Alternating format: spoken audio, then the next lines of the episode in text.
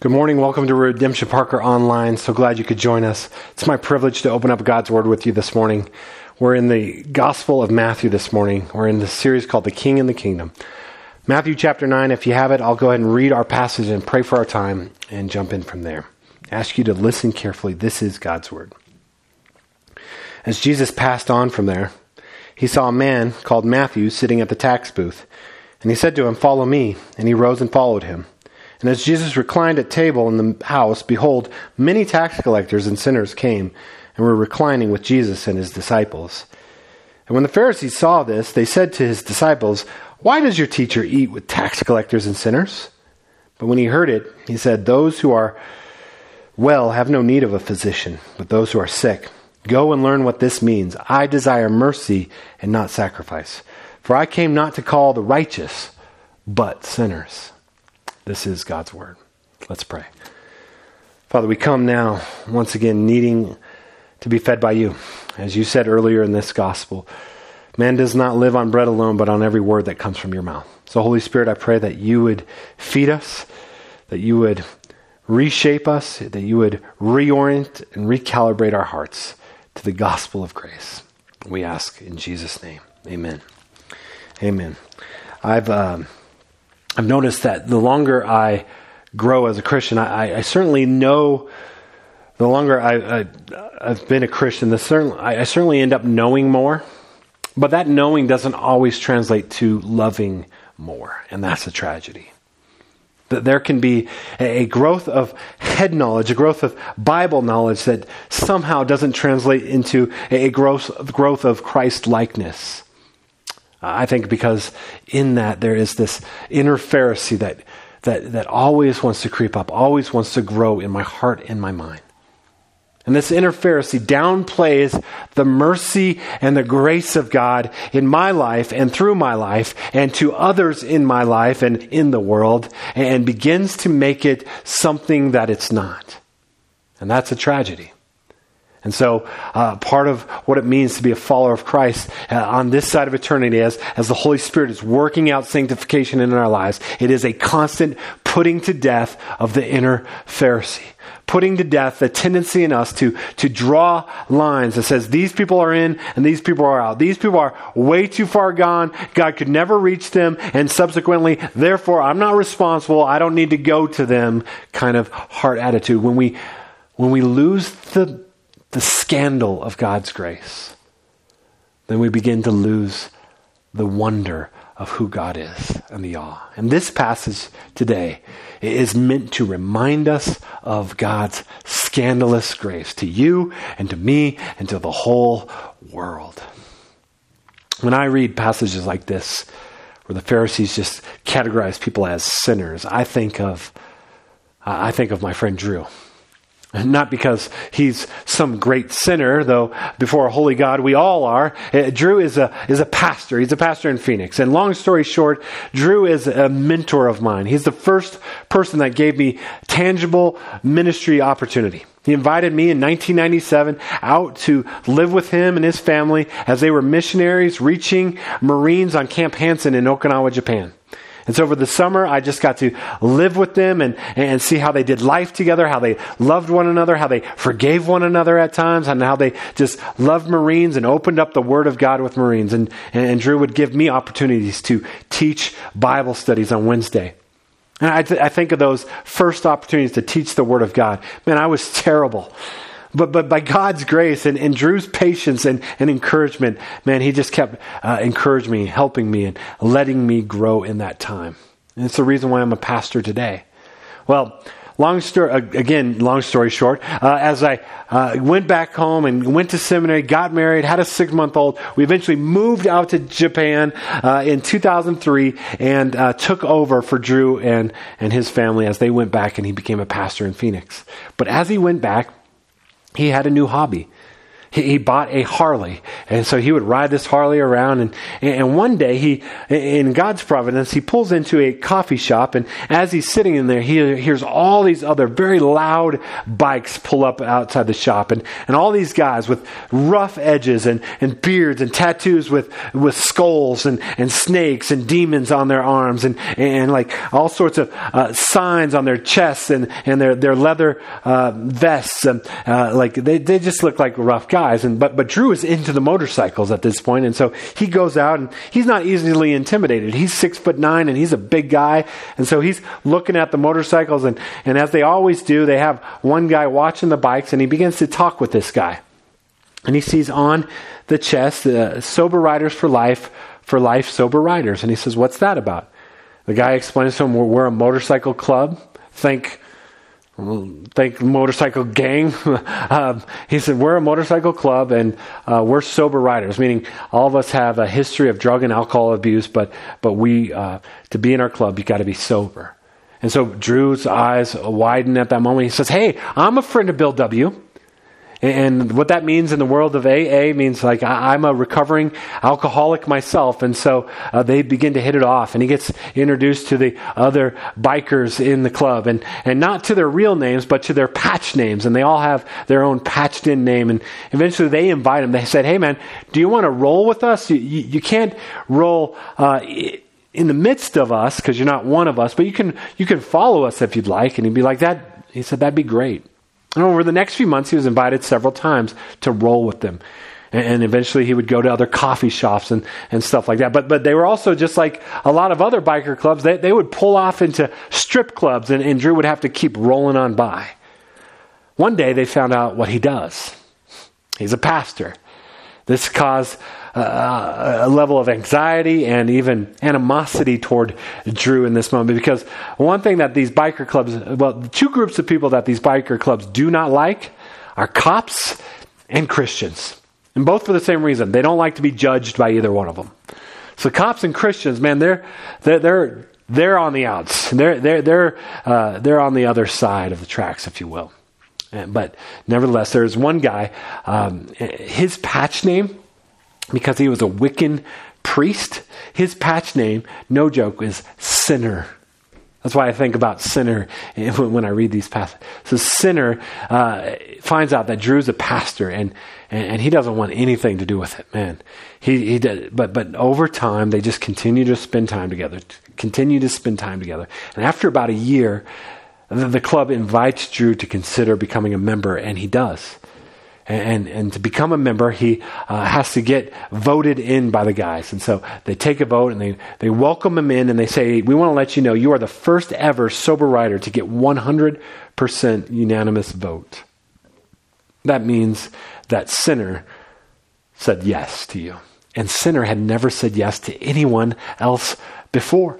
And so this relationship with sinner. Now, now Drew gets his patch, and his is prodigal. So you got prodigal and you got sinner, and they, they just continue their relationship. Fast forward a few years, Drew has had some tremendous ministry at this point with lots of different people, and one day he's in his respectable, nice, upper middle class, kind of mega church, uh, predominantly white uh, church in Phoenix, uh, in his office, and uh, his secretary rings in and says, Hey, um, Pastor Drew, uh, there's someone here to see you. And he says he could hear in her voice kind of a trembling. He's like, um, Who is it? He says, well, he says, he says his name is Sinner. And Drew's like, oh, Sinner, yes, I'll, I'll, be right out. And so Drew gets up and, and, goes out to, to meet Sinner in the lobby, and, and they, they shake hands, they hug, and, and embrace one another. And, um, and, and, and Drew said he could feel the atmosphere, the tenseness in the air uh, of the other staff members and the other church members. And they're like, what is going on? Why is someone called Sinner in our church right now? And so Drew takes Sinner back to his office It gives him a monster because they don't drink alcohol, but they'll drink energy drinks all day long. And, and, and he says, what, what, why, why'd you come by? And Sinner says, I came by because I have an idea for, for a sermon that you got to do. And Drew's like, really? What, what's the idea? He said, well, you should preach a sermon telling those people out there in the church what people like me think of them. And Drew's like, That's a great idea. Will you help me with that? And Sinner's like, Well, do you mean like tell you what I think of them? And so he's like, No, no. I mean, like, will you come up on stage with me on Sunday and tell them yourself? I, I love that because we can get so, we can downplay the scandalous nature of God's grace so much so that we begin to create churches and behavior and people that look like us, vote like us, think like us, check all the right boxes, and, we can begin to think God's grace is just enough to save people like you and me. But what happens when sinner comes into your church? What happens when, when Jesus goes to sinners? Does it make you uncomfortable? It, it made the Pharisees uncomfortable. I, I'm guessing it even made the disciples in this moment uncomfortable. You should be uncomfortable by the scan, uh, but when you get in, when, when you encounter the scandalous nature of God's grace. That's what this passage is, is meant to show us. See, this is the calling of Matthew. Matthew, who, by the way, is also the author of this book, has been transformed by the scandalous nature of God's grace. Look what it says in verse 9. As Jesus passed on from there, he saw a man called Matthew sitting at the tax, tax booth. And he said to him, Follow me. And he rose and followed him. Now you need to understand how scandalous this is. Matthew is a traitor, he's a sellout. He, he had uh, with his wealth, he had purchased the right from the Roman government to uh, assess taxes on his fellow citizens and, and those that would be coming through the road and, and, and trading goods. He would tax them, give some to Rome, and keep the rest for himself. And he was hated. Oh, he was wealthy, but he was hated, despised. Makes me think of that scene in uh, Band of Brothers, the miniseries about World War II, where they, they liberate one of the French towns and there's a celebration going on. But then it, it cuts to the scene where there's these women, they're being mistreated and their heads are being shaved. And you find out it's because during the German occupation, they were prostitutes giving themselves to the Germans.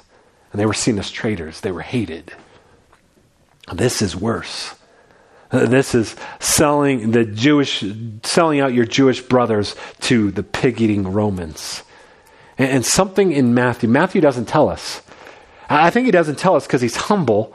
Uh, what, what, uh, what is all going on in his heart and mind. But something, he's come to the end of himself. He's hit rock bottom. And in Jesus, he sees, man, you are what, what, what life is all about. You are worthy. You are the treasure. All that I've been living for is nothing compared to you, Jesus.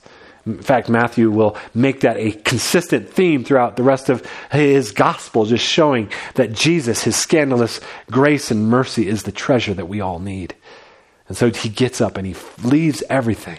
He can't go back. He's not a fisherman. He can't go fish again. He is all in on Jesus. And so what, what, what, what do we see happen? He throws a party. He's, he's tasted the mercy and grace of God. He's become a, a, new creation, if you will. And he throws a party. Luke's gospel says this that much. He, he throws a great feast for Jesus, his disciples, and some other people. Let's see who they are.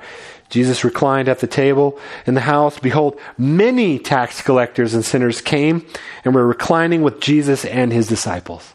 So Matthew gathers all of his friends, right? And who are his friends? They're sinners. They're other tax collectors. He doesn't have any respectable friends, but he has so been transformed by the mercy and grace of God. He wants them to know. He wants them to taste and see. He wants them to be with Jesus. And Jesus is still doing that scandalous work of rescuing and redeeming sinners. You know, this week I heard the story from one of our workers in an Arab Muslim background context. That they help get the digital media out and get Bibles into hands of people in, in otherwise closed countries. I heard this story of this man this week who received a Bible from one of our workers and began to read it and, and began to wake up to the mercy and the grace of God. And, and he was so transformed that on day one, on the first day of being a follower of Jesus, he led 17 of his friends and family to become followers of Jesus. On the next day, he led 18 more. Now there are hundreds hundreds uh, of, of Muslim background people rejoicing in the Savior right now from this week because Jesus is still in the business of extending his scandalous grace to the nations. And that grace is extended to you and to me, and we need it. We need to be the kind of people that renew our minds and our hearts to the scandalous nature of God's grace and put to death the inner Pharisee in our hearts. See, the problem with the Pharisee wasn't their zeal. It wasn't their, their knowledge of the Word of God. And the problem with the Pharisee is that they had a small view of God's mercy and grace. They believed they could determine by behavior alone who was in and who was out. And if you were in, you were worthy of their attention, uh, their, their teaching, their, their care. And if you were out, you were dead to them. But while we were still sinners, Christ died for us. He's come with scandalous grace to radically reorient us to God and to the kingdom of God. That's what this passage is about. But notice it says his disciples are with him. I imagine the disciples are even a little bit uncomfortable in this moment. Man, we're surrounded by tax collectors and sinners. That might be prostitutes or, or, or, people that have just given up trying to follow any, anything about the things of God. And, and yet there's this party going on. Because the best evangelists are often those that have most recently tasted the mercy and the grace of God that they've come and, and, experienced new life. This is why we must constantly renew our minds and our hearts uh, to the mercy and grace of God to be used of God in this world. Is verse 11. And when the Pharisees saw this, they said to his disciples, Why does your teacher eat with tax collectors and sinners? It's actually a good question. See, because there were Old Testament laws that had some pretty strict guidelines because whew, but especially in that time, but even now, who you eat with, that's an intimate thing. That's why we prioritize spending slow meals together. Who you eat with, you become like. And so there were laws against uh, eating with the unclean, the, the sinners, the, the, the outside, uh, so that the people of God would not just kind of take on all their things. And so the Pharisees saw sin and sinners like they saw lepers as unclean, someone that you didn't get close to because if you got close to, you could catch it. So if you got close to sinners, you might catch the disease of sin. And so you had some separation. But, but the Pharisees are like, why, why is there this huge party full of tax collectors and sinners and he asked the disciples and they're probably like we don't we don't know uh, but then jesus hears about this look what jesus says he says, uh, But when he heard it, he said, Those who are well have no need of a physician, but those who are sick. And then Jesus extends grace and mercy even to the Pharisees. I, I love Jesus because he's, he's not a Pharisee to the Pharisees. It, listen to the grace that he extends. He says, I desire mercy and not sacrifice, for I came not to call the righteous, but sinners. He says, Go and learn what this means. And he quotes from a passage that Isaiah and Hosea say.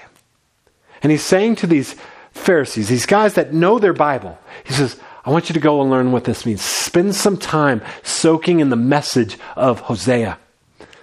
Hosea is, is a message of God's scandalous grace. I, I imagine that the Pharisees probably didn't like spending too much time there because it was a picture of scandalous grace.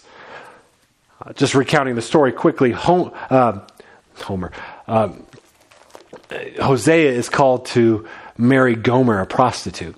And God says, I want you to love her because this is how I love my people. And even though they're unfaithful to me, I love them. And he says she's going to be unfaithful to you, but love her nonetheless. And sure enough, they have some kids, but she's also unfaithful. Long story short, she, she leaves. She's totally abandoned uh, Hosea, and, and, she finds herself uh, being on the auction slave block, probably naked before many of the men that have used and abused her, and she's being sold as a slave. And God sends Hosea to go and purchase her back and to love her once again. This is mercy.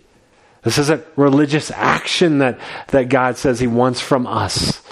This is mercy because God is a God of mercy. And He tells the Pharisees, go learn what this means. And then He says, because I have come not to call the righteous, but sinners. Because if you understand what Hosea is saying, you understand what Isaiah said, that there is none righteous, no, not one, then maybe, just maybe, they'll see their need. See, many people do not hear the call of Jesus because they really don't think they need Jesus. They really don't think they're that bad. They don't understand the holiness of Jesus and the sinfulness of their rebellion before a holy God.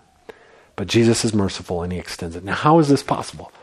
Why? How, how, can, how can Jesus say and do all this? I think the next passage is what's important to that.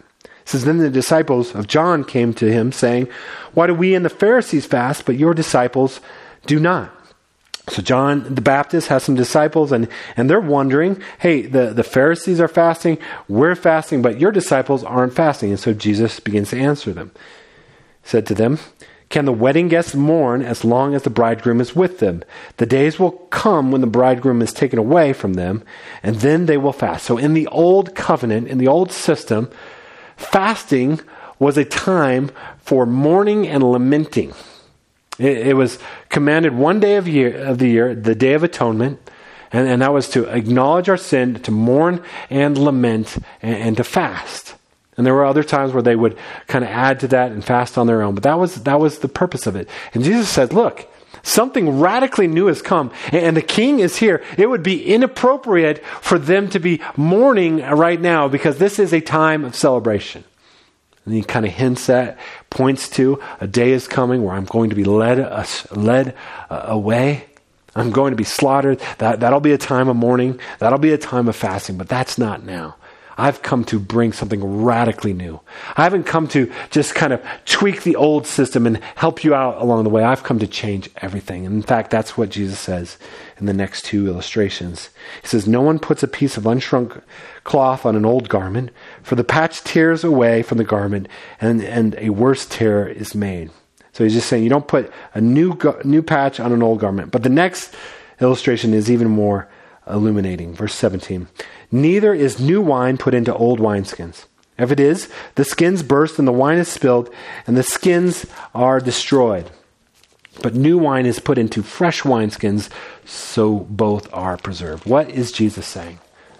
Wine was deeply, deeply symbolic throughout the Bible in two ways. One was either a picture of God's wrath being poured out, or it was a picture of God's mercy and grace, blessing flowing to his people and to the nations. And, and, so Jesus says, Look, I have come to bring new wine. When we lived in the Czech Republic, we lived in wine country. And every year in September, uh, little roadside stands would begin to be set up along these vineyards, and they said Burčak on, on them. And that was the Czech word for new wine. There is this time in the fermentation process where, where, the grape juice begins to ferment and transitions into wine. And in this like two week period, it is burchak. It is new wine. It is sweet wine. It tastes like juice, but has the alcohol, alcohol content of wine. So you got to be careful drinking it. But the other thing is, uh, when you bring it home, every day or so you had to unscrew the cap and let the pressure out because the process of the new wine was chemically expanding and, and this pressure would build up. And so Jesus is saying, Look, I've come to bring something radically new. I haven't come to just fill the old, the old system. This, this is totally new. This is a whole new way of relating to God. It's the way of radical grace and mercy. He says, so you, you don't just try to patch up the old. This is new. This is God's grace and mercy. So what does this so what? So what does this mean for us as a church and as individuals? I, I think it just means for those of us that have in, in the past tasted the mercy and grace of God, never forget that. We've got to make it our aim to constantly renew our hearts and our minds to remember the scandalous love of God and so we put to death the inner Pharisee each week and each day. And so together as we gather, it's what our liturgy is, is designed to do. I hope you don't just check out when we go through the liturgical elements. That they're, they're geared to, to shape and form our hearts and to put to death the inner Pharisee in our hearts that makes little of God's grace. And so we are called to worship. And we're called to worship who? The King of Kings and Lord of Lords, the God of the universe, who is holy, holy, holy. And as we worship Him and we sing songs of worship and we resound with His praise, we begin to, it begins to dawn on us who God is once again and who we are. And with Isaiah, we say, Woe is me. I am a man of unclean lips and I live among a people of unclean lips. I'm a sinner. And so we come to a place of confession of sin. And as Aaron says every week, it's not intended to bring shame and condemnation, but to set us free from those things. Just to acknowledge before a holy God, you're holy and I'm not. I'm desperately in need of scandalous grace even again. And so we sing some more songs and then we receive the assurance of pardon. That is just a reminder that all of our hope is in Jesus and his blood alone, not in our own work or our own righteousness. And we preach the gospel. And at the end of every message, we come and we remember Christ's broken body and shed blood in communion. And then we sing a couple more songs, and then we're, we receive the benediction, the good word. And we are, we are reminded that as people set free, rescued, redeemed, loved by God, lavished with his grace and mercy, we are to reflect that kind of love to the world. Those that are loved much love much. And we have been loved much. Does that make sense? Those who are loved much, love much, and we have been loved much. So now we go. We go like Matthew goes. We go and we gather our friends and we take this scandalous nature, the scandalous grace to our family and to our neighbors, to our friends, but not just to them, to all people. See, you might be thinking, man, I could I could never be a sober rider. You're probably right. Neither could I. But the same grace that does a rescuing work among the sober rider community even today, that same grace is available to you and to me. That's the same grace that came and told Matthew the tax collector, Follow me. That's scandalous grace. That same grace came to a, a guy named Saul on his way to Damascus and knocks him off his horse and, and, and makes him a new creation. Uh, he was on the way to persecute and kill Christians, and he becomes Saul. We know him as the Apostle Paul, a trophy of God's grace. That same grace that is scandalous rescues and redeems a guy named Augustine who had given himself to sexual de- debauchery and all sorts of idolatry, and, and grace came into his heart, and man, it captured his heart. That same grace came to a guy in an Augustinian monk, uh, an Augustinian monastery named Martin Luther, who thought, "Man, maybe if I just fast enough, maybe if I if I sleep in the snow, maybe if I uh, don't eat any meat, maybe if I uh, whip myself enough, maybe all that will show God that I am worthy of His love." And then one day, the grace bomb hits his life, and he, everything changes. He's like, "It's not about what I do; it's about everything that He's done for me." His grace and His grace alone is what makes me righteous. That same grace, that same amazing grace would take a slave trader named John Newton and open his eyes to his debauchery and his sin and bring him into the kingdom of God and he would repent and he would write amazing grace. That same grace would rescue an 18 year old Mark Oshman and make him a new creation. That same grace is what rescued you and that same grace, if, if you have not yet bowed the knee and confessed Jesus Christ as Lord and turned from your sin, is available to you. It's scandalous grace.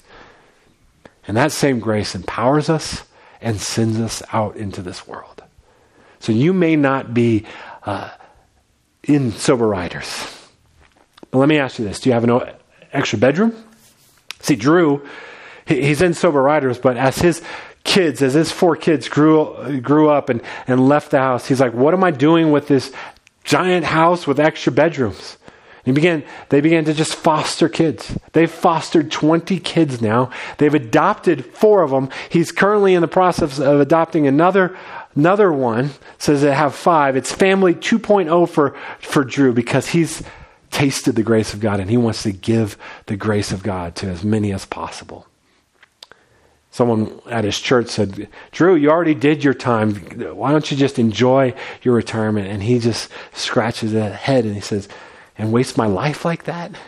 No, this is for my joy to, to receive this kind of grace and to give this kind of grace. It's for your joy, church. It's for my joy to be people astonished, wowed, amazed by the grace of God every day.